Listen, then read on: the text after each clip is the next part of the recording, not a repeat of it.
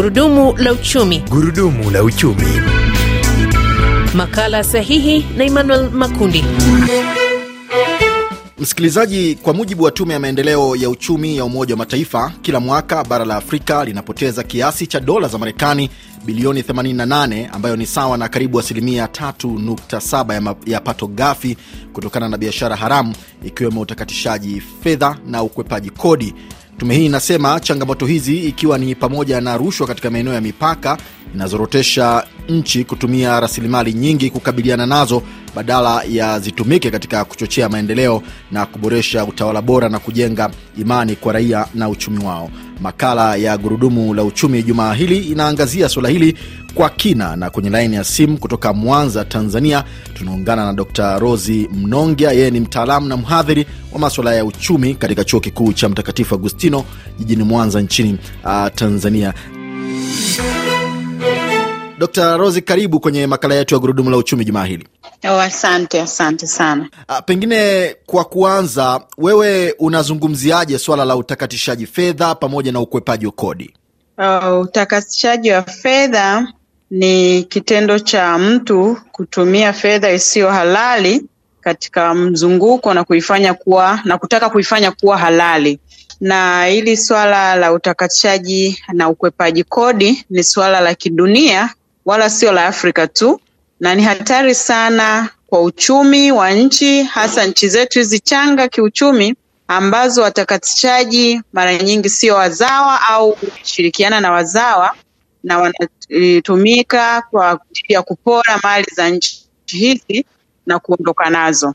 Sasa ni kwa kiwango gani tatizo hili linakwamisha nchi kutimiza malengo endelevu yaliyoridhiwa na Umoja wa Mataifa? Malengo endelevu yote yaliyoridhiwa na Umoja wa Mataifa yanahitaji pesa ili kufikiwa.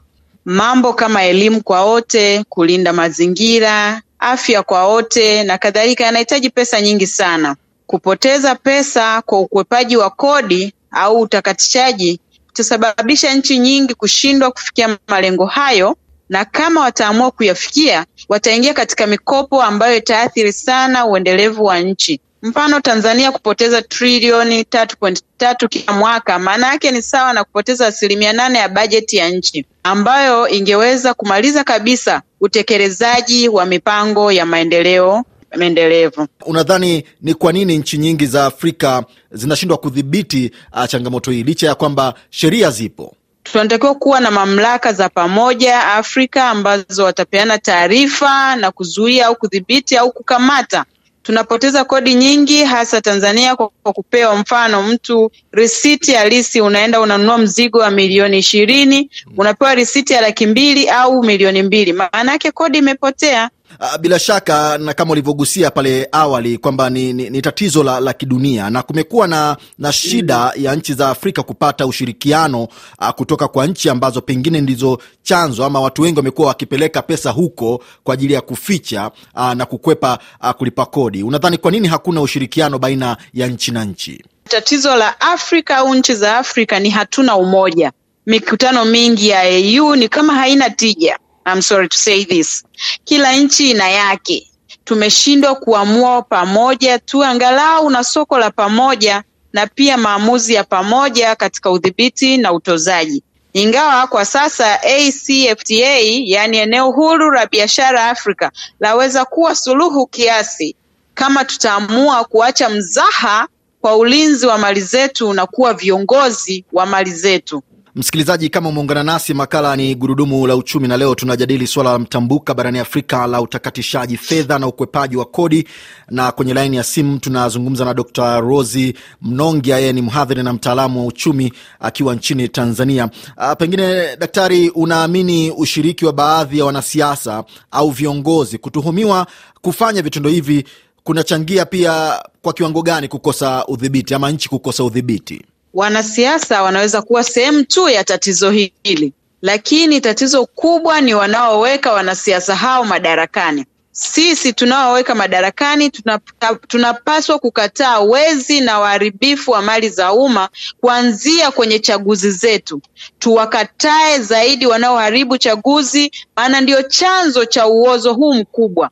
Kwa hiyo tudili na mzizi kwanza na sio matawi, sio umemweka mwizi. Unamjua kabisa huyu kaingia kwa wizi, anakuwa anaingia madarakani, alafu ndo unaanza kutatua ule wizi wake, tayari mtu umeshaweka madarakani. Tusidili na matawi, bali tujikite kwenye mzizi, tuweke watu ambao ni waaminifu hapo nyuma kidogo ulizungumzia kuhusu eneo huru, eneo huru la kufanya biashara, yani ule mkataba ambao ulitiwa saini na mataifa ya, ya Afrika. Kwa unavyoona tatizo hili ni kwa kiwango gani pengine linadhoofisha mchakato wa biashara huria barani Afrika? Biashara huria ni chanzo cha haya, na kimsingi Afrika tunapaswa kuachana na kitu kinaitwa huria, maana huria tafsiri yake ni holela. Tunapaswa kama tulivyochukia ujamaa kwa maana ya socialism tuchukie huria au holela na badala yake tuwe na biashara jumuishi au uchumi wa soko jamii ambao pamoja na mambo mengine serikali ina nafasi ya kisera zinazotabirika na sekta binafsi inayo kazi ya kufanya biashara kwa manufaa ya wawekezaji, lakini bila kuathiri manufaa ya wananchi na nchi. Mfano, bila kuathiri mazingira, bila kukwepa kodi, bila kutesa wafanyakazi na kadhalika. Nchi za Ujerumani na huko Nordic wanafanya vizuri katika hili. Bara la Afrika lapaswa kuwa na mfumo mmoja wa uchumi ili kufanya mambo yake vizuri, sio mara huku dikteta, kule kuna mjamaa, kule kuna bepari.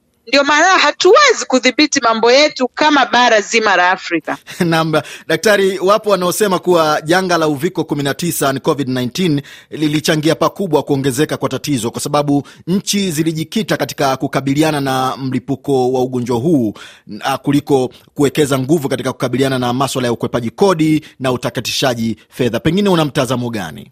COVID-19 itakuwa kisingizio tu na haiwezi kuwa tatizo kubwa sana hasa kwa hili tatizo la utakatishaji na kukwepa kodi, maana mipaka ilifungwa na hivyo pesa hazikwenda nje kwa wingi huu. Pengine tuseme teknoloji ndiyo inavingisha, inasababisha wizi na upotevu wa pesa, maana wakati wa COVID ndio tulitumia mitandao zaidi kwa biashara kuliko wakati mwingine wowote. Kwa kumalizia tu, daktari, mwisho, unatoa mwito gani kwa viongozi wa Afrika katika kuwa na mikakati thabiti ya kudhibiti tatizo hili ili nchi zisiendelee kupoteza? O, viongozi wa Afrika tuwe wazalendo, wafanye kazi kama viongozi, waache kupora mali za watu wao, waunganishe watu zaidi, kuwa, zaidi kuliko kuwagawa, wakubaliane na chaguzi, siyo kufia madarakani na mwisho, kwa kuwa wameanzisha eneo huru la uchumi la Afrika, sasa waanzishe mfumo mmoja wa uchumi ambao ni jumuishi na shirikishi, ili kila mwananchi ashiriki na kunufaika na uchumi wa nchi yao. Nam uh, Dr. Rosi Mnongia, asante kwa kushiriki pamoja nasi kwenye makala ya gurudumu la uchumi jumaa hili. Asante. Msikilizaji, basi kwa kumalizia makala haya na kuletea dondoo mbalimbali za kiuchumi ambayo tulianza tangu juma lililopita kwa nchi za ukanda wa Afrika na dunia kwa ujumla, na leo hii kutuletea dondoo hizi ni Hilary Ngati. Nchini Afrika Kusini, serikali inapanga kutoa karibu dola za Marekani milioni 77 kwa ajili ya kuwasaidia wajasiriamali, moja ya sekta ambayo inashindwa kukua kutokana na kukosa fedha.